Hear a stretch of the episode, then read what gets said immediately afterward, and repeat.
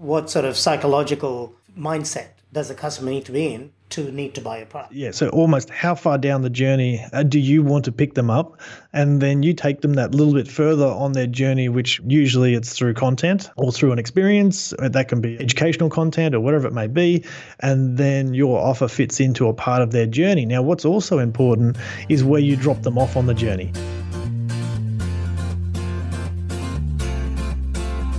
I'm Amy Porterfield of amy porterfield dot com, and you're listening to my friend Ash Roy on productive insights dot com. Welcome to the Productive Insights Podcast, where you can learn how to systemize, automate, and scale your business via the internet. To access previous episodes and useful productivity tips, go to w w w dot productive insights dot com. Now, here's your host, Ash Roy. Hello there, this is Ash Roy, the founder of productive insights dot com, with a quick message for you. If you'd like to grow your business profitably and fast, head over to get me to done dot com, where you can learn more about the Productive Insights membership program, which is designed to help you grow your business profitably and fast. We help you get clear on your target audience and create an irresistible offer around the specific problem that you solve for your audience. Once we've established an offer that's a good fit for your audience, we then help you to scale your business using marketing automation, which means you spend less time working and more time enjoying the fruits of your labor. If you'd like to learn more, head over to get me to done dot com right now and take that first step towards your business success and your time freedom. I hope you enjoy this episode and get a ton of value from it. I look forward to seeing you at get me to done dot com. Welcome back to the Productive Insights Podcast. This is Ash Roy, the founder of productive insights dot com and the host of the Productive Insights Podcast. If you're watching this on YouTube, welcome to our YouTube channel. Over the past ten years, today's guest has built a business and a lifestyle around helping knowledge-based businesses reach and impact millions of people online.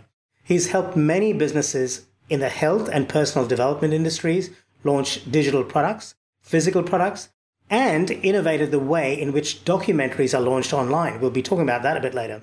More recently, he's created a flagship product and coaching group called the Offer Academy, which enables students and clients to see their magic in a new light and empowers them to fall in love with their offer so others will too. Now, this is important. We'll talk about this too.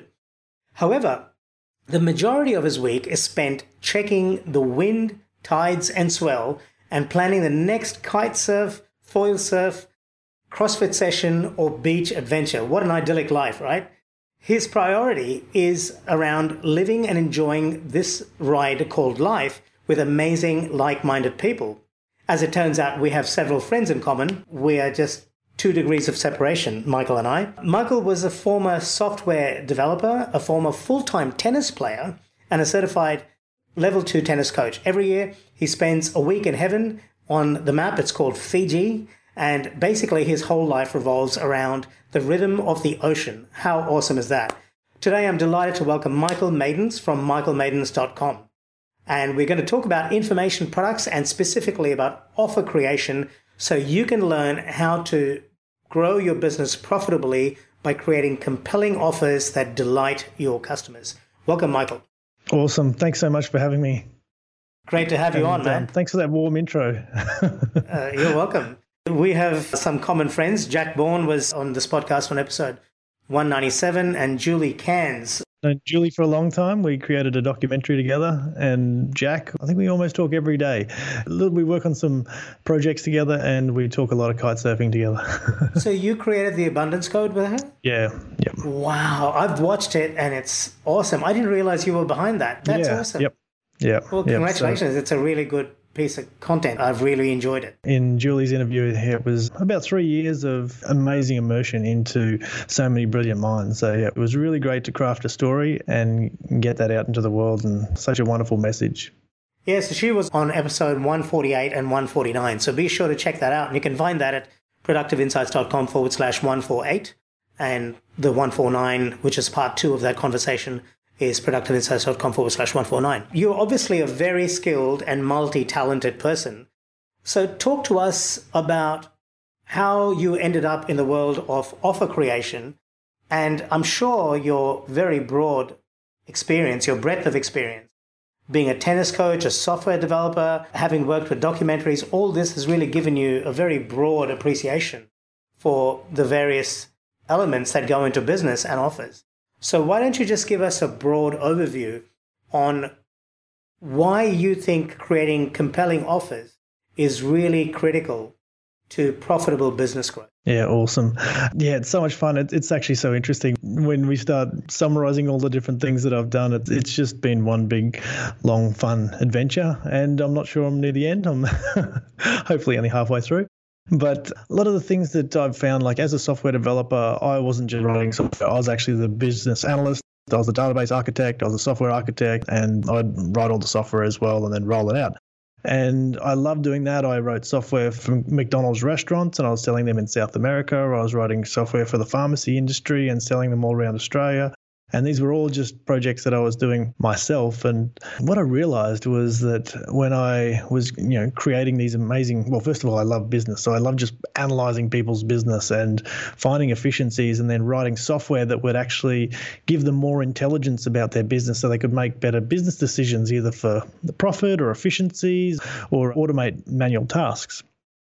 And so what I did find was that you could have the most amazing piece of software, for example, but you know, how do we actually get it in front of customers in a way that, um, first of all, how do we find the customers, but how do we actually communicate what amazingness that your product, in this case software, does in a way that they just think that it's an absolute no-brainer? Because as a software developer, you sit there and you just think of all the magic that it does and all these amazing things. And but unless you can communicate that in a way where people can see, all right, what's what's the actual benefit and how does it either make me more money or save me more time or get, bring more opportunities, they really struggle to actually uh, make the buying decision. Mm-hmm. Now, as you know, software and tech and things like that, what I found was the natural thing, and I, I see it in digital products now. You want to talk about all the features, you know, how fast something might go or how many reports it may have. And this is um, something that we may talk about in more depth. The, the traps that people get into is they talk about all the stuff. You know, they spend a lot of time all because we put so much effort into the features. And that's where we poured so much of the time. So we want to talk about it and we're excited about it. And there's workbook and there's this video and there's this and then whatever it may be. That's we've put our time proportionally to build it. But then when it comes to actually talking about it in a way that someone wants to actually be attracted towards buying it, it's actually the opposite proportion. It's almost like you need to talk about the benefits and the transformation and all these other things way more than the actual, oh, okay, so how fast is that going to run, or the, the little details. So what I actually found was that when I went on this journey of how do I actually get these amazing products out into the world, I actually realized it was all about human psychology and behavior. Well, I always did love humans more than computers, but that concreted it for me. And so that started off my passion of understanding us humans, the predictable ways that we see value and presenting an offer to people. To be honest, when the more that I get into offers, I absolutely love them because I actually see it's the beautiful thing that connects an amazing product with an amazing person who's sitting there with a problem. And I just see the offer as the beautiful thing that brings these two together. So I really try and look at things from that perspective. It's not a selling thing to me. It's actually just a, a bringing together thing for me. And that's what the offers are. There's a few things that came to my mind as you were speaking. First of all, I wanted to mention that I too used to work in the software space, but on the other side. So my background was, did my C P A and did my M B A, and I was working as an analyst at one point in these large corporates. And I used to review these business review documents and write the functional specifications. And then we would hand it over to you guys and you would do the software mm. development. I can't say I love that job, but I learned a lot along the way. And I just want to say, Michael, I've been watching your posts on Facebook and stuff, and you have this beautiful approach to life. And it's one that is includes a lot of gratitude and openness. And I think you bring that to your approach to offers. And that just came through when you were explaining how the offer is the conduit between a person and a problem that they're choosing to solve, and the offer is that thing that meets them in the middle. Something that I've been harping about a lot when I teach my nine-step business growth uh, framework to my members in my membership program is the importance of having empathy. And Seth Godin and I talked about this at some length in episode two hundred. And you can find out about that at productive insights dot com forward slash two hundred. I told Seth that I think empathy is one of the least used words in marketing and probably one of the most important. And he agreed. And he said generosity is very important too. And we agreed with that too. If you are empathetic to your customer, you have a more nuanced understanding of their needs. And when Steve Jobs entered a world of what he considered to be ugly M P three players because they didn't meet his Zen-like expectations of design and so on, he came up with this tagline, thousand songs in your pocket. At the time, all these M P three players were being marketed as fifty-six megabytes or sixty-four megabytes. He was like, oh, the M P three players look ugly.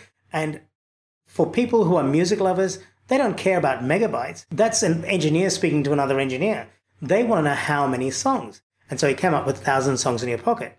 And around that time, there was the Sony Discman, which would keep jumping because it would keep skipping. And he came up with this other tagline, no moving parts, when he was promoting the iPod.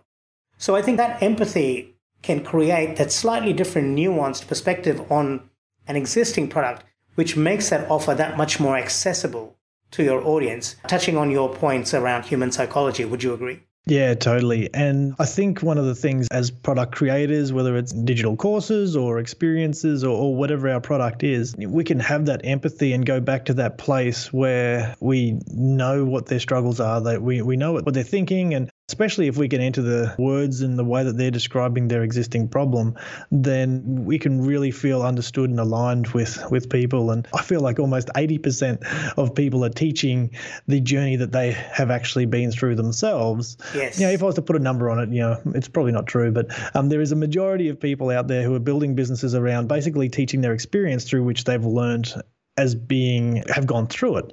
Therefore, I feel we have this massive opportunity to actually be ultimately empathetic to where the prospects, they're not yet customers, actually are, because potentially you were there back however many years ago. Yes. So we get to wind back. And that's sometimes for someone who knows the solution, it's a very difficult thing to do, because you'll be speaking in almost like yes. knowing the solution to the problem. But we need to actually go back and use the words that you were using when you were in and still had the problem without a solution. Yes. There is a beautiful art there to be able to go back in yes. time, in your mind, and really dissolve back. Like I almost roll my eyes back when I think about it, just back to that place. What were you feeling and what were you thinking and what was a problem and what weren't you doing? Yes. What was frustrating you? I don't know, if it's in the health space, it might be having clear skin, or it might be confusion at what to eat when you're out, or whatever it may be. And just like, what were you thinking at the time? Were you thinking about, you know, what weren't you doing? What part of your life weren't you doing? What were you sacrificing because this was such a big problem for you? Having that empathy. I got a brilliant use case here. I remember I was talking to Joe Polizzi, the founder of Content Marketing Institute. This is back in episode seventy-five. And again, that's at productive insights dot com forward slash seventy-five. He was explaining the importance of creating content that meets your audience where they are on their journey, right? To your point. Mm. And so I said to him, let me see if I understand you correctly. This is my recollection of the conversation. If I'm looking to buy a washing machine and you have company A who's trying to push all this content around how their washing machines are the best in the world, made out of surgical steel, will last a lifetime. But Michael is about to buy his first washing machine, and he's just trying to figure out the difference between a top loader and a front loader. And he doesn't care that the washing machines are made out of surgical steel, because he's not at that point of his journey yet. In terms of the five phases of the buyer journey, which we really unwrapped in episode one eighty, with Alexei Neocleus, again, productive insights dot com forward slash one eighty, the customer may not be at the, the product discovery stage. They may be at the problem definition or, or the, much earlier in the piece. They may be problem unaware or solution unaware or something like that. If company B creates content around how to choose between a top loader and a front loader, and Michael goes into Google and types in front loader versus top loader, because the problem he's trying to solve right now is, which one do I need? Up comes this fantastic choose sliding scale, this, and tells him what kind of a machine he should buy, because he has this many people in his family. This is how often he washes. This is how often he does delicate wash. And it recommends the perfect machine for him. There's a buy now button, and it's sitting on Whirlpool's website. who's he going to buy the washing machine from? Because it's met the mm. audience where they're on their journey. So that subtle difference yep. can create completely different content and completely different offers if you take the time to really, as you say, wind back and imagine yourself where your customer is. Imagine yourself in that situation. What did the world look like then? And in episode one hundred seventeen, I talk about how to create an empathy map, which is where you think about what is my customer hearing, feeling, saying, doing, thinking right now in their world. Yeah, that's that's exactly. And probably something else to um, expand on that would be decide where in the customer's journey that your product actually fits. Even even in that simple analogy, that they were already at the point that they believed that they needed clean clothes. You know what I mean? That's, right, and yes. if you're selling green juices or something like that, well, is your job to you know, market to people who maybe still eating fast foods or whatever? Or right, you, where right. do you pick people up? It's like, and this is what makes the offer so compelling, because you think, oh, no, well, I, I need people to actually be aware of their health. I also need them to be maybe considering alternative options. So what does the customer need to believe? In business speak, we call it psychographic segmentation. What sort of psychological mindset does the customer need to be in to need to buy a product? Yeah, so almost how far down the journey do you want to pick them up? And then you take them that little bit further on their journey, which usually it's through content or through an experience. That can be educational content or whatever it may be. And then your offer fits into a part of their journey. Now, what's also important is where you drop them off on the journey. And, uh-huh. um, you know, because I've got a tennis background, I sort of use a bit of a tennis analogy where it's not the same tennis coach that teaches you how to hold the racket and how to win a Grand Slam tournament. It's not the right. same coach. You'll have people that'll go, you know, different coaches along the way. Well, I'm the person who helps the young tennis player, the beginning tennis player, know which racket, which hand to hold the racket, yeah. what all the strokes are, and maybe start up a rally. And then another coach will come along and say, okay, I'll take you from a rally to winning points. And then someone else will come along and go, I'll take you from winning points to winning matches, for example. This is very, very simple. But you can see the same coach, although they may be able to take them from there to there, it's about actually saying, no, this is what I specialize in. I pick people up here, and I drop them off here. And that's where the product drops them off. You may have your own product pyramid, which then takes people on a few little successions of growing throughout your business in offers that actually lead on to each other, which is what I absolutely love doing. Once people get an awesome offer, it's about the next offer as well. But acknowledging that maybe there's a point in your business too where you actually hand people over. You know, if you get people to seven figures, may not be the right pe- person to get them to eight, nine, ten. Is the same business that gets them from, you know, the first one hundred thousand dollars a year, is he going to take it to, hey, I help people get ten thousand employees and, and do a billion dollars or whatever. So it's kind of obvious when we speak of it like that. But from when we're actually putting the offer to people, we also just need to be very aware of ourselves, where we pick people up and where we drop them off. Yeah. And then that gets helps us work out what transformation they can expect in the promise that we're offering them for our product as well. Let me ask you a question, Michael. Does the person who's creating the product to take a person from, say, a six-figure business to a seven-figure business have to have done that themselves? Because often you find coaches who are not Grand Slam winners, but they still coach people to win Grand Slam tournaments. How does that work? Often they aren't, you know, they, they aren't Grand Slam winners, that's for sure. But, and that's the whole thing. A good coach may not be a good player, and a good player may not be a good coach either. They do not necessarily have to have done it, but it is also being able to have a lot of experience so they can empathize, like we were talking about before. Yeah. They can actually empathize with them. Okay, look, you'll be going into this situation. Most likely you'll start to feel nervous and anxious. This is how you do it. This is how you adjust, and actually be able to immerse themselves with empathy into that world to the state that they can almost be living it themselves and go through those emotional journeys with their students and uh, with their clients, and actually you know, learn and coach and motivate and co-create the success. So one of the best ways to build empathy in my experience, again, through my membership program, was you start with audience of one and you make them a promise, you over-deliver on that promise, you develop a product around it. And in my nine-step business growth plan, which actually came from working with that many members over time, I found that it's all kind of iterative. There's no straight line. So, you know, empathizing with your customer involves actually making offers, seeing what works, what doesn't work, and then you develop a deeper sense of empathy. It's not like a linear progression, right? It's kind of zigzag. So offer creation, there's so much copywriting involved, but to some degree, you become a better copywriter after you've launched enough offers and you've seen what works and doesn't work. We can open a whole new can of worms with copywriting now, which is an important part of offer creation. We won't go into it just yet. I guess what I'm trying to get at here is offer creation touches on so many important elements, but it's all built around the customer experience and it is built around getting the customer a result. And I really like your point about not only be clear about where on the journey you're picking the customer up, but where you're dropping them off. That was mm. something that I hadn't thought about before. So thank you for sharing that. You're welcome. And that is a part of the transformation and the promise that you really are helping people with. And, you know, that's why I love the Offer Academy. It feels to me like the central place and, and offers. It's, it's the central place. I used to, you know, I've done over eighty-five launches. And, you know, when I start with those, I start with the offer. Well, this is where I found I had the biggest return on effort. You know, I love return on effort. Like you said before, the majority of my time, I try and be away from right. the computer now.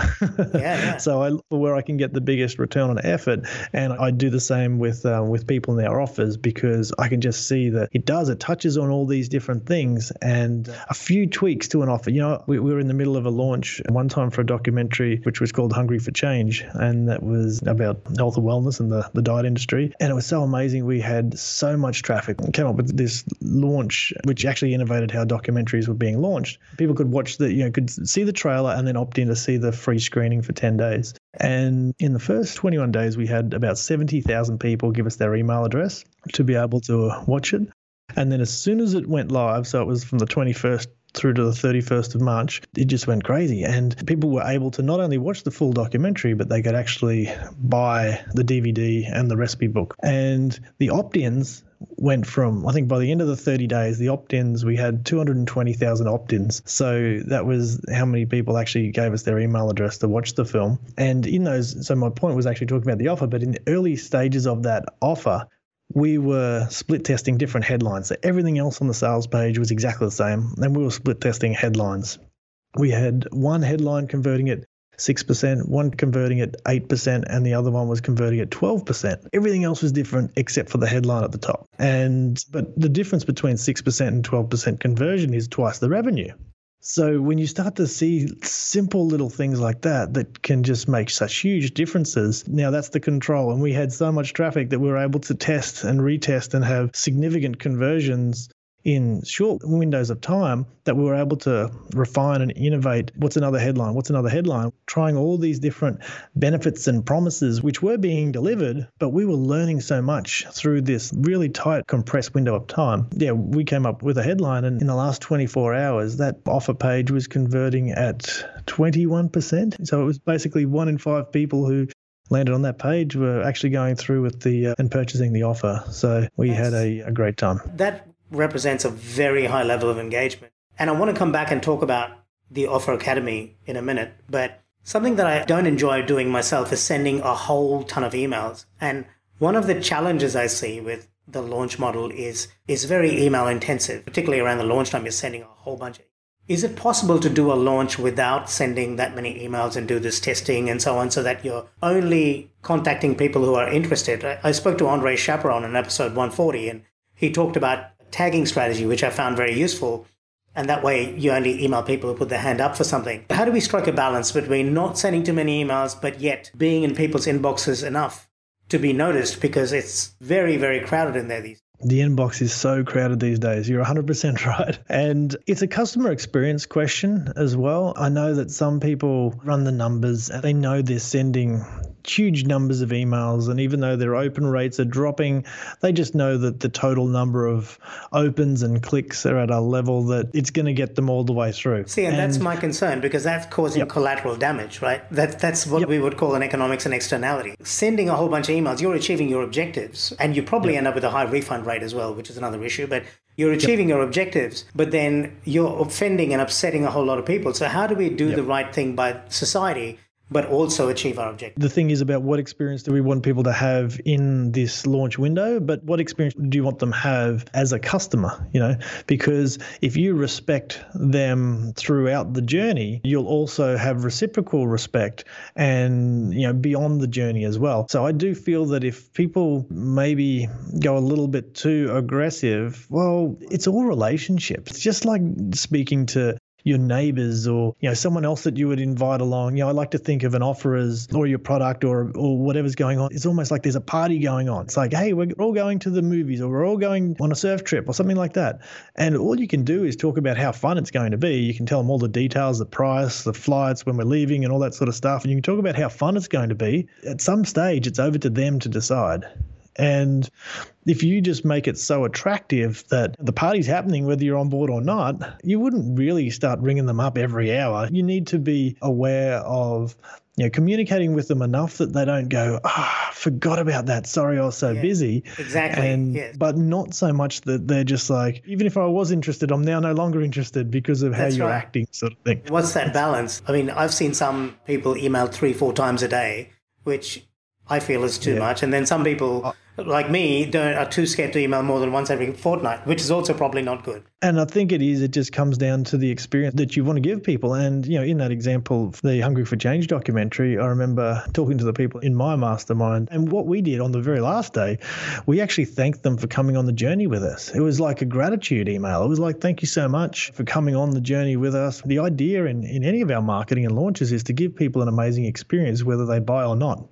You know, and that was always our focus. And that's what my focus in all the launches are, is just give people an amazing experience. You know, really, you've got an opportunity to give people the ability to see something different, to see the world from a different place, to go away a different person from your marketing experience. And if you did that, and there is a next logical step, which is the offer, and the next logical step is the product, don't you feel like that if they've had a great experience in the free world, they'd be more likely to want to continue that experience inside of the community and the and the closer, more intimate relationship in the paid world as well? It's more of a hard approach where you just, if you focus on the experience and you focus on delivering an amazing journey, you, you kind of let the results take care of itself. So we're talking about intentionality here. You need to have the right intention. Yes. And you have sort of outcome-oriented goals and you have process-oriented goals. So, you know, this is the same thing with, with tennis, and it's actually a definition in sports psychology of choking as well. You know, when people, you know, maybe you get to a point, you've seen people who are perfectly capable of, let's say, serving a ball, you know.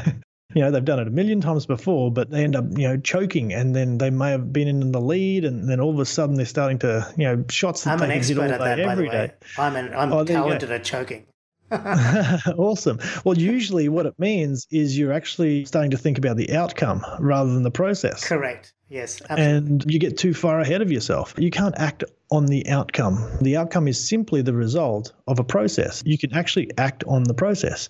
And in tennis, it's the ball, make this serve, make this return, yes. make this shot, make yes. this shot. I can do that. And if I keep doing that well, what do you know? I win the point. In my conversation with James Clear in episode one seventy-five, which had a pretty big impact on me, he's the guy who wrote Atomic Habits. And I soon after created a training inside my membership program around how to set goals. And what I did was I said to our members, look, I think it's important we all have goals, and you should set quarterly goals, and definitely set yourself stretch goals, but then map the goals to habits and live in the habits. Because if you spend your entire quarter with one eye on the goal, and I'm not saying don't ever look at your goal during the quarter, but if you spend your entire time agonizing over whether or not you're going to meet the goal, you're missing the journey. And the journey is where the fun is. So live in the habits, track your habits, measure your habits, and to some degree, you've got to trust that if you do the habits frequently and consistently, the goal will take care of itself. But even if it doesn't take care of itself, eighty to ninety percent of the outcome is usually out of our control. Most outcomes depend upon other factors outside of our individual selves. They depend on other people, they depend on other circumstances. We can only control our own behavior. So focus on what you can control and enjoy that process. I actually believe with offers too, I, I say that we can't actually sell anything to anyone. They have to sell it to themselves. I love that. So, yeah, I call it purchase facilitation. You can facilitate yep. a purchase, but you can't make a sale. They really have to sell it to themselves. And our um, our job is to give them everything they need to be able to make an educated decision about whether this is right for them or not. So in the Offer Academy then, how do you teach people to create these offers that enable people to sell those offers to themselves? Can you talk to us a little bit about that? So I've I've got this, um, it's like a five-part framework that I actually uh, do, you know, everything that I teach sort of fits into this five-part framework. And five parts: alignment, inspiration, clarity, opportunity, and then invitation. The first thing I really try and do is actually create an alignment between you as the as the product producer and also then the people who are considering your product or you're taking on your marketing journey. And so there's so many fun things there about, you know, obviously there's the story and there's, you know, who you are and why you're doing it and all these different things that we actually teach inside of that type of aspect of the Offer Academy. You know, once you feel like you've actually aligned with people while creating that offer, you then want to inspire people. So, you know, not only do you feel like, hey, you know, we've got some things in common, maybe you're talking my same, my language with the alignment, but now we want to inspire them. So uh, we start to talk about case studies.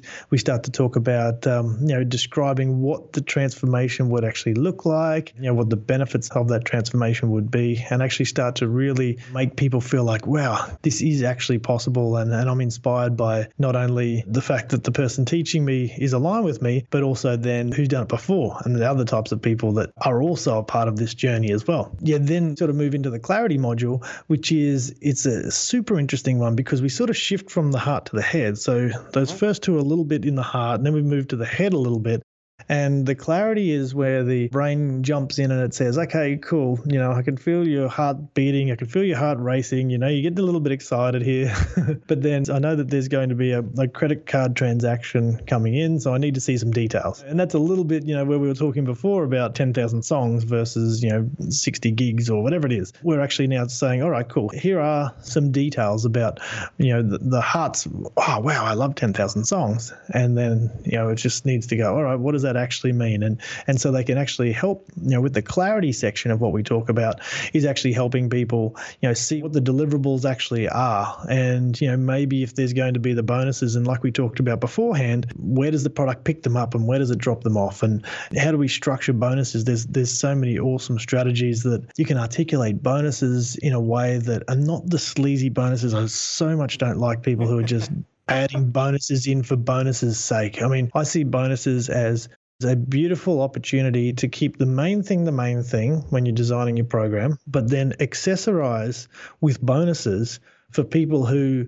may not feel like that they're ready for the program yet. So a bonus can get them up to speed, or the success in the program may create another problem and the bonuses can help that. So it's kind and of like your product may drop them off at a certain point and the bonus may then take them a bit further down from where the product. Yeah, and especially in cases where there may be an objection for wanting the success because they don't know how to deal with it. Let's say your program was helping people give up alcohol, for example. Okay, so they're sitting there going, wow, I really need this. You know, everything's telling me that these are the reasons why I need it. Maybe there might be a bonus which sort of gets me prepared for how to prepare for a life without alcohol or something like that or whatever it might be. I'm just making this up on the fly. But then they might be sitting there going, whoa, in actual fact, if I did achieve not wanting to drink alcohol, for example, what am I going to do on Friday nights? What am I going to do with my social friends? Right. What am I going to do on Saturday nights? You know, can I actually still have fun? You know, all these sorts of things. So even them having success in the program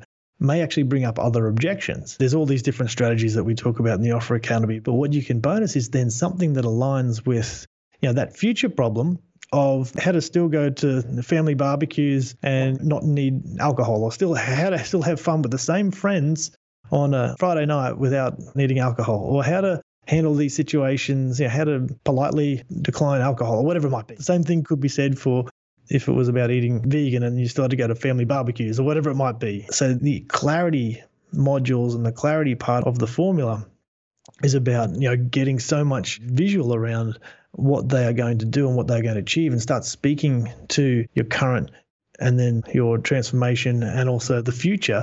So then they can really start to see what the program is actually going to do. And so then that brings yeah. us to opportunity. Yep, cool. And then, so when I see the opportunity, I sort of see that as a little bit down into the nuts and bolts of things where we're actually talking about the price, you know, the opportunity for them to become on board. It's, it might mm-hmm. be the payment types. It might be the subscriptions. It might be different things about, is there trials? Is there no trials? Is there discounting and incentive? I've got a lot of philosophies around discounting and dropping your price. We're just trying to make the offer better, and people try and drop the price thinking that it's a price thing, but really it's a value thing. And all these super interesting things that I've learned, you know, along the way. Absolutely, and, um, yes. So it's actually then about articulating your pricing and the opportunity way, and especially if you can align it with a couple of different options, if you do want options, how they can actually sit and stack, and you can influence people to either go up to a higher option or to the one that you would prefer them to become a part of. So that becomes the opportunity. Now, the opportunity sits separate to the fifth section, which is what I've named, I suppose, the invitation. Mm-hmm. So this is the opportunity. The product might sit there. Your product is not your offer. You know, the offer is different to your product. The product is a part of your offer. So the opportunity has a price and things like that. And then the invitation, we sit there and go, okay, well, there's a window of time in this invitation. It's for the next four days only. Or maybe you'll decide it's open all the time, and then you'll have other incentives for people to make a decision, you know, by a certain time. And I know that you you chatted to Jack Bourne about deadlines and about the deadline about how funnel. to create deadline funnel and how to create authentic deadlines as well. That's definitely something that we definitely want to shy away. I heard a story recently about a client of mine, Susan Garrett, and she was wanting to buy something about taking photos on the iPhone, and and then it was like, okay, you know, ends midnight tonight. And the next day she was reminded, ends midnight tonight. And then the day after, she's like, I would have bought it, but you know, the marketing actually turned me off. So yeah, she didn't buy it's it. Lying. Because it's lying. It's it's basically on... being untruthful. And as yeah. soon as someone's untruthful, you lose the trust, right? Yeah. And then you kind of feel like you're just buying information. And a lot of people, I we've evolved beyond information, almost like information is probably becoming more on the free side of things, and people are buying experience and community and belonging. And um, that's a very and, interesting insight. Yeah. And especially then if, you know, trust is lost early in the relationship about deadlines, then that might be something that turns people away early in that relationship. So yeah, yeah the invitation I see is, you know, you know, guarantees and the window of time and real deadlines. I'm sure you're like most humans as well, that we make the decisions very, very close to the deadline. You know, when I watch every single launch, it's so interesting. And this is the thing that I love about human behavior, where usually what ends up happening is the, in the last twenty-four hours of a window, no matter how long the window, we end up doubling the sales. If you've done one hundred sales leading up to the last twenty-four hours, it'll be two hundred sales by the end of you know, midnight that night. Right. It's just, it just kind of doubled. There was only one exception to that. And there's been a few asteroids hit the earth this year. There was definitely an asteroid when the closed cart was when Trump was coming in and the election was happening. And it was the final decisions for that. And it was like, we're coming into the last day of the launch and, you know, preparing to double, and all the traffic was going awesome. And then all of a sudden we're like, hang on, what's going on? And everybody's eyeballs just went to a different place. Yeah, and uh, right. so that was the only time that it hasn't really come in at almost double the result. But what it does is it, it sort of highlights the opportunity there for bringing people to a decision. You know, it's not about twisting people's arms and, yes. and selling them something that they don't need and all that sort of stuff. That's just all wrong. But if it does help people make a decision, and it does help them to a better version of themselves and feel like that you or your product is the best way for them to actually do that, then we're helping people, helping yeah, people like make that. that I like that about in. people stepping to better versions of themselves. Stu McLaren does some massive launches, and I know his launches are getting bigger and bigger. I know Stu very well. We've yeah. actually sat in this room here. I was on his podcast early talking about offers. Oh, okay. Stu and I were stuck in a car park once. This was the day I met Julie Cairns, and she was going to give him a lift home, and I offered to do that, and then they lost my car keys. The mm-hmm. hotel, we were at a conference, and the hotel lost the car keys, so we were stuck there while they were looking for the car keys. They couldn't find it, and the poor guy had to catch it, get home himself. Stu and I have a few common friends. I don't know Stu very well personally, but seems like a lovely guy. Something that I wanted to touch on, two things actually. One thing was pricing. You mentioned pricing, and that's a very challenging thing I've noticed for a lot of people. In episode fifty-two, I talked about how to ten X your prices with a guy called Kyle Tully, and I loved his approach to it because he, as you said, he said that pricing is not as big an issue as most of us seem to think it is. There's a whole lot of other factors, of which pricing is one, but there's a whole lot of other factors that factor into someone's decision whether or not to purchase a product. For example, proximity to the person delivering the product, accessibility post-purchase, is the person reliable, is the person trustworthy, are the claims they're making claims that sound reasonable and that they can fulfill. And to that point, you know, I am soon going to be closing the founding member intake in my membership program, and the price is going to go from ninety-nine dollars for founding members to three ninety-nine for new members for the same product. So mm-hmm. founding members get grandfathered in, and they'll be saving three hundred dollars a month for the life of the membership. But I've been scared to announce a date because I'm not sure that all the things are going to be aligned by that date. So I keep on putting it off. But when I do announce a date, I will honor that date, and people will not be able to get in as a founding member once I close the founding member intake. So I think having authentic deadlines is important. And I love that the deadline funnel allows you to do that, because for whoever goes to that particular page, the countdown timer is unique to them.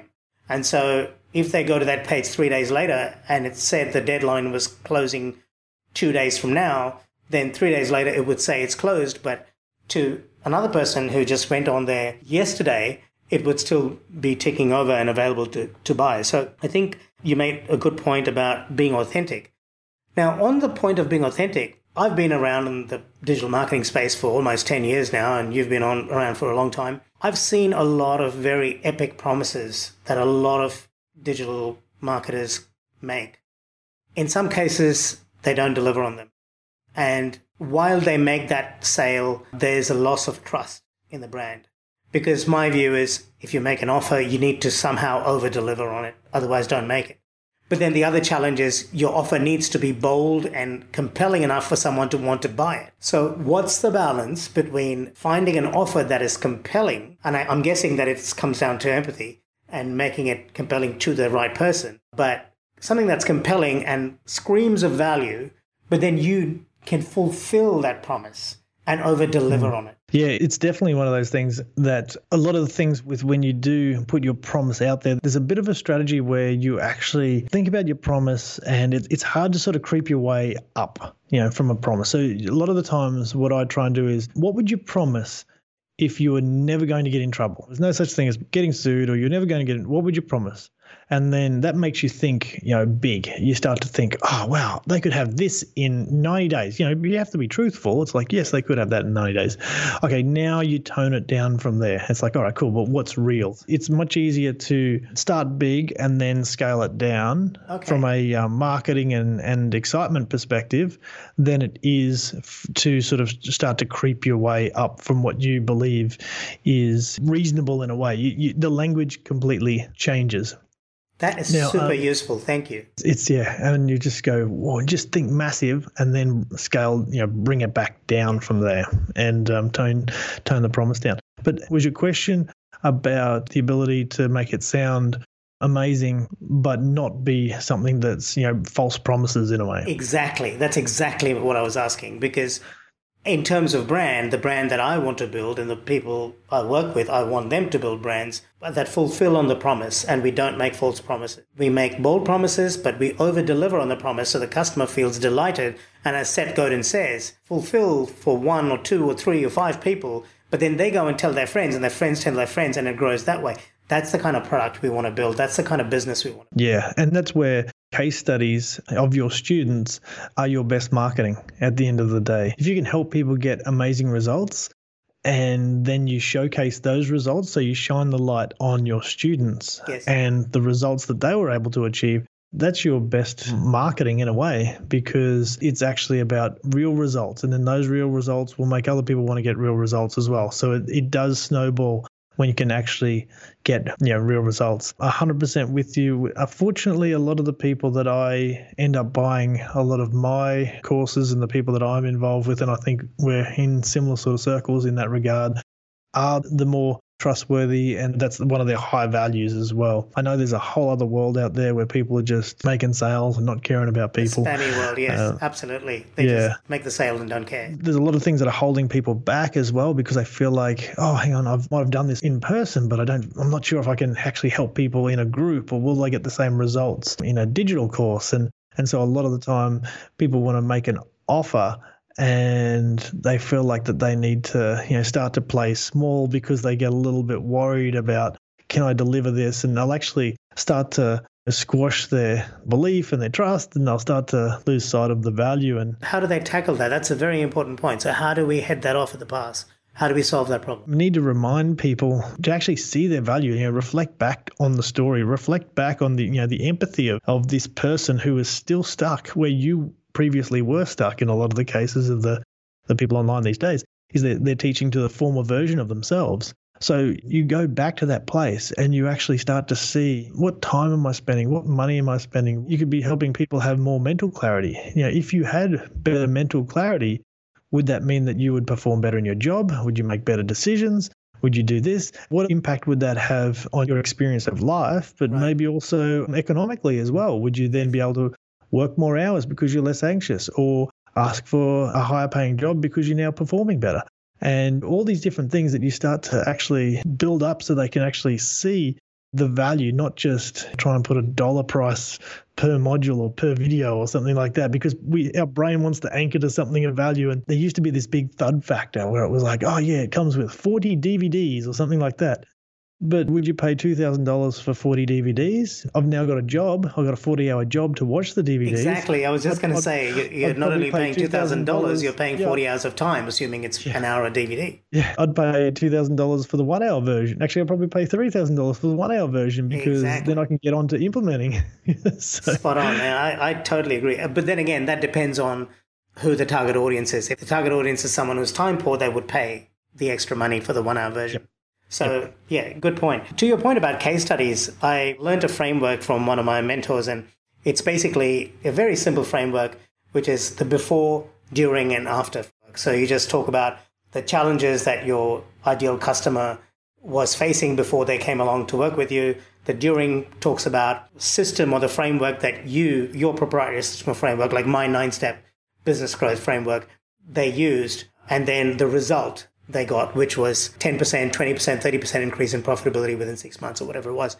And I've been using this simple framework to record a lot of video testimonials with my members, and I'm very excited to put them out there. And at the moment, I've just been uploading them onto the website. But is there a particular time or place that me and people listening to this episode should be sending their testimonials, these case studies, to their audience? Should they be sending it at a certain point after having made the offer, or where, where does it fit into that scheme of things? You can be sending them even before, depending on what your marketing is. They can be used as awareness things as well. So you can even just, oh, what? There is people actually leaving their corporate jobs and living this type of life? Oh, all right, cool. You know, before they even enter into your marketing journey, they, they can be used as awareness things. But certainly inside of the marketing journey, and I know you talked before about tags and things like that. So actually in your email software, if you're able to gather the intelligence of, of maybe where they're at when they actually join your journey, then you can use the intelligence of tags to actually deliver different case studies to different subsets of your audience. So the actual case study matches where they're at. If I was sitting there and I was in a corporate job, and you're you know, sending me a case study of how someone went from six to seven figures, that may have the opposite effect on me, because that's like, oh, this program may not be for me because it helps people go from six to seven figures. Whereas if the case study that you were able to use the tagging intelligence and go, all right, well, for everyone who was tagged as this or, or clicked on this or read this article about you know, how to leave your corporate job, cool, I'm going to send them the case study yes. that matches where they're at. Yeah, that will um, be like escaping the corporate cubicle case study rather than how to go yep. from six to seven figures. Yeah. So, yeah, so using those case studies, definitely when you know, you you could be doing that in an awareness phase, which is before marketing, but then obviously to um, remind them and maybe overcome some objections by using case studies while in the decision-making phase of an offer as well. In terms of tagging, by the way, definitely I recommend, if you're listening to this or watching this on YouTube, head over to productive insights dot com forward slash one ninety-nine, where I talked to Barry Moore, who's got a brilliant tagging strategy, which you can download from that episode. And Barry Moore used to be a combat pilot, so he's very good with process. And he also has been dabbling in marketing automation for a few years. But tell me, what a software do you... He dabbles very, very well. Yeah. Oh, you know Barry too? Yes, I know. Yeah, I actually saw Barry last week. He was walking down the street here. Yeah, he's just very sharp. I've got a lot of time for him. He's been on the podcast three times, and yeah, he's. I love his tagging framework. It's so simple but fantastic. The nomenclature he uses, you know, the prefixes, that just makes the whole tagging so much more organized and simple. What software do you use for your tagging, and what do you recommend, by the way, just out of interest? Yeah, Active Campaign is the oh, one. Oh, you that, do? Yeah. yeah. Yeah. Obviously, back in the day with Aweber, Infusionsoft, Drip, you know, a few of the different ones, and they all have different strengths and uh, weaknesses and things like that. But I, I enjoy and recommend Active Campaign at the moment. We've talked about several challenges. We've talked about several mental blocks that people can overcome, and you've been extremely generous in terms of sharing your knowledge. So thank you for that. What I'd like to do now is I'd like to just go through and quickly summarize our conversation and pull out some action steps for our listeners or viewers. And then we'll talk a little bit about more about where they can find out about you and about the Offer Academy. So we started off talking about, you know, your journey and the fact that you worked in software, and I did too. You've got a very broad range of experience, which has obviously helped you to build this skill around creating really compelling offers. You've worked with the likes of Jeff Walker, Stu McLaren, and some very successful entrepreneurs. So you've been around some very smart people, and that, I have no doubt, has helped. You also have a really lovely approach to life, and it's a very inspired approach, and I'm sure that factors into your offer creation too. So I thought that was a lovely start to the conversation. We then talked about the importance of understanding the customer and where they are on their journey. We talked about visualizing where you pick the customer up on their journey, and more importantly, or as importantly, where you drop them off in terms of your product. And then you talked about how bonuses may actually sort of take them a bit further down that path. So it wasn't about just throwing bonuses in there for the sake of it. The bonuses should be relevant and ideally enhance the underlying offer. And I love how Apple has a very interesting and layered approach to their product strategy, and I sense that your approach to bonusing core offers is similar to that. So we talked about that, and then you talked about your five-step framework, which I absolutely loved, and that was alignment and inspiration. The first two steps were around the heart-centered elements, and then clarity was more sort of dealing with the head and the logical aspects, and then the opportunity, which talked a little bit more about the nuts and bolts of the offer, and then the invitation, which was inviting the customer to make the purchase decision. I love the point you made about not being able to really sell to someone. That's not really possible. Ultimately, the customer sells to himself or to herself. We just facilitate that process. So we provide them with information. And this is where Barry Moore's approach to tagging and really understanding your customer based on behavioral segmentation and tagging helps you use marketing automation to be able to put the right targeted offers or testimonials and so on in front of the right people at the right time. We also talked about the importance of having deadlines and authentic deadlines, not, you know, scammy and spammy deadlines. We also talked about how to strike a balance between not emailing your customer too much, but at the same time, not squeaking out your offer from the corner of the room so no one ever hears you. And I think a lot of that lies around, again, empathy and understanding your audience and being able to make offers to them based on where they are on their journey. The other big hack for me was when you're coming up with an offer, don't start with a fear-based offer where you're thinking small and then sort of ratcheting up a little incrementally. Start big and then think, okay, now where can I get into trouble here? And bring it down to something that is real, that is grassroots, down to earth, and that you can over deliver on. But you need to start with that big vision. And as I say this, I realize things like the iPhone or any other great products came from this unreasonable, huge vision. Before the iPhone was created, getting rid of a keyboard sounded ludicrous to most people, but it came from that space of real audacity. Is there anything else you would like to add? One of the big things that I really feel and, and would love to share and see people do is the step where I believe that you need to fall in love with your offer first. Yes, so yes, I, thank I, you. I really believe that you need to sit there and you need to say, wow, you know, I am so proud of the transformation that I can I can give to these people. I'm so proud of the the product that I've created. I really believe in this offer. I really believe that this person is in this situation, that this is the best place for them to spend their money and their valuable money and their valuable time. You know, don't forget that people are giving us their time too. And you just fall in love with that. When you can truly believe that you are in love with your offer, then think about the things that you do. You speak about all the things that you love doing, whether it's, you know, kite surfing, surfing, you know, you talk about the things that you love. So I really um, encourage people to try and approach their offer with that same view of falling in love with their offer first, so that the the prospects and the people who hear about it do also. So how do we know when we have reached that point? That's a very important point you've made. Thank you for bringing it up. That can be, if there's no other action step you take away from this conversation, take that. From, develop something that you fall in love with and that you're proud of. So you follow those five steps that we talked about earlier on, and definitely check out the Offer Academy, which you can find out more about at productive insights dot com slash Offer Academy, all one word. But how does one know when they have reached that point where they're just like, yes, this is the offer?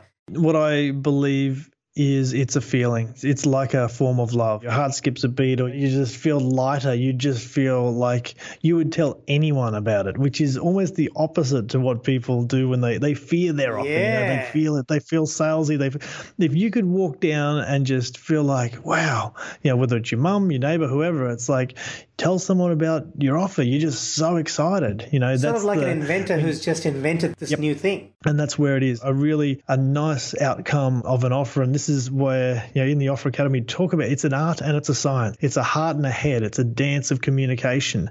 And when you do get that, it just feels right. You know you can deliver on it.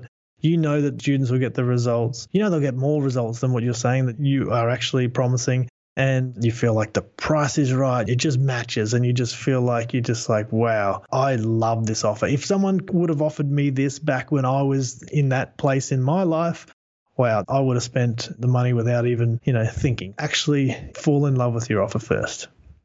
Great. Thank you. That's fantastic. So once again, you can learn all about the Offer Academy by heading over to productive insights dot com forward slash Offer Academy. That's one word. And Michael, how do people find out more about you? Yeah, michael maidens dot com is the H Q for most of the things that are going on. That's michael maidens dot com spelled M I C H A E L M A I D E N S dot com. Is that right? Yes, perfect. Yep. Cool. So I'll definitely link to that in the show notes of this episode. And you can check out this video and a whole bunch of other videos, everything I've mentioned, by going to youtube dot com forward slash productive insights. or productive insights dot com forward slash podcast. So thank you very much for being on the show, Michael, and I look forward to having you on again sometime. Awesome. Thanks for having me. Thanks for listening to the Productive Insights Podcast. You can find all the links in the show notes below this episode on productive insights dot com. You can also ask questions in the comment section that Ash personally answers. How can Ash help you today?